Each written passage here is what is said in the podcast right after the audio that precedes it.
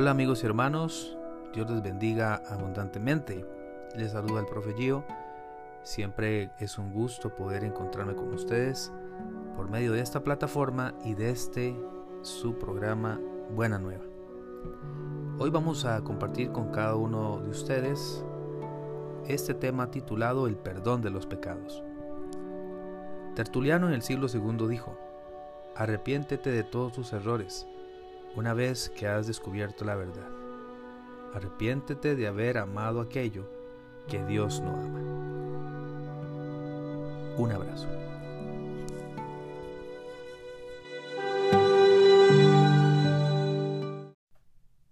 Buena nueva.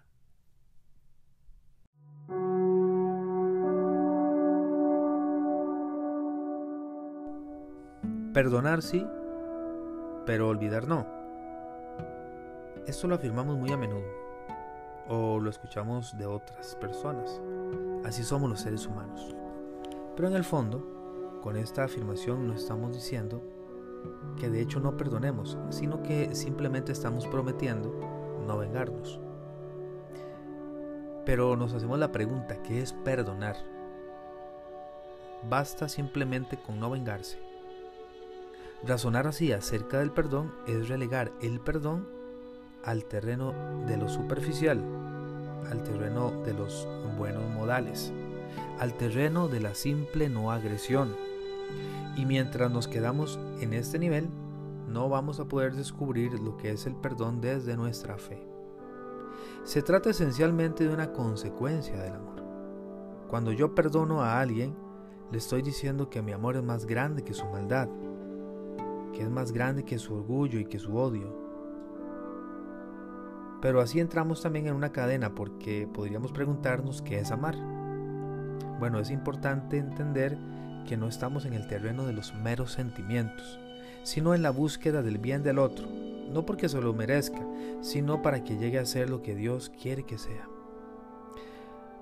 Prototipo de este amor es el, es el amor de Cristo, que se ha entregado en la cruz, en la muerte de cruz. El perdón es signo de amor. Y Dios me pide que crea en el perdón. Primero en el perdón de Él, luego en el perdón entre los hombres.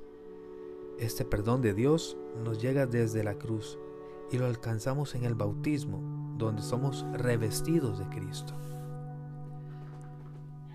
Catecismo de la Iglesia Católica en el numeral 977 encontramos lo siguiente. Nuestro Señor vinculó el perdón de los pecados a la fe y al bautismo. Id por todo el mundo y proclamad la buena nueva a toda la creación. El que crea y sea bautizado se salvará.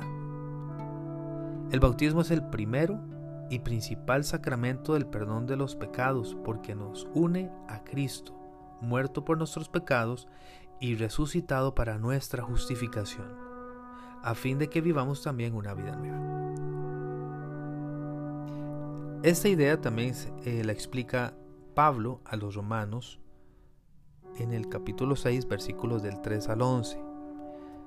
¿No saben ustedes que todos los que fuimos bautizados en Cristo Jesús nos hemos sumergido en su muerte?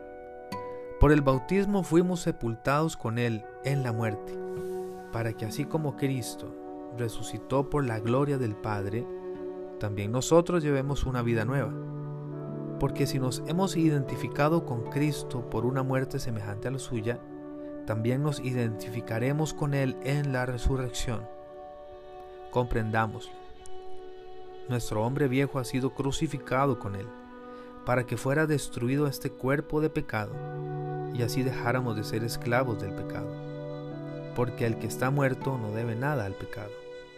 Pero si hemos muerto con Cristo, creemos que también viviremos con Él. Sabemos que Cristo después de resucitar no muere más, porque la muerte ya no tiene poder sobre él. Al morir, él murió al pecado, una vez por todas, y ahora que vive, vive para Dios. Así también ustedes considérense muertos al pecado y vivos para Dios en Cristo Jesús. Por el bautismo muere en nosotros el pecado desaparece, se hace nada. El pecado original y eventuales otras faltas desaparecen con el bautismo. Y surge vida nueva por don de Dios. Nos identificamos con Cristo que muere. El hombre viejo y pecador muere, desaparece. Pero la identificación continúa en la resurrección. Somos hechos nuevos. Y todo eso no es en base a nuestros méritos, sino como don gratuito de Dios. Este perdón no solo se realiza en el bautismo. El amor gratuito de Dios nos acompaña toda la vida. Y cada sacramento implica el perdón, implica un abrazo de Dios, un abrazo de ese Dios que es amor. De un modo particular, el sacramento de la reconciliación es un volver a experimentar hondamente el perdón de Dios. Los antiguos hablaban de la confesión como un segundo bautismo, un volver a ser revestidos eh, por el hombre nuevo que es Cristo.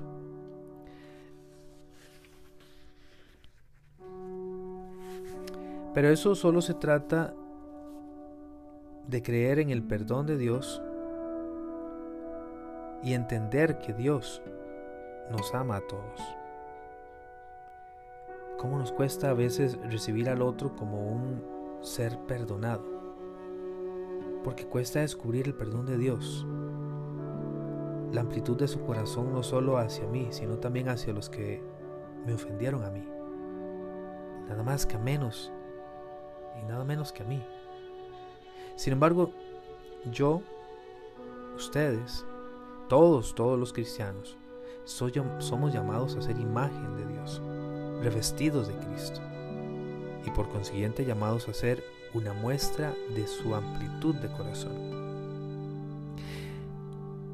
En la oración del Padre nuestro, pedimos al Padre que nos perdone así como nosotros perdonamos.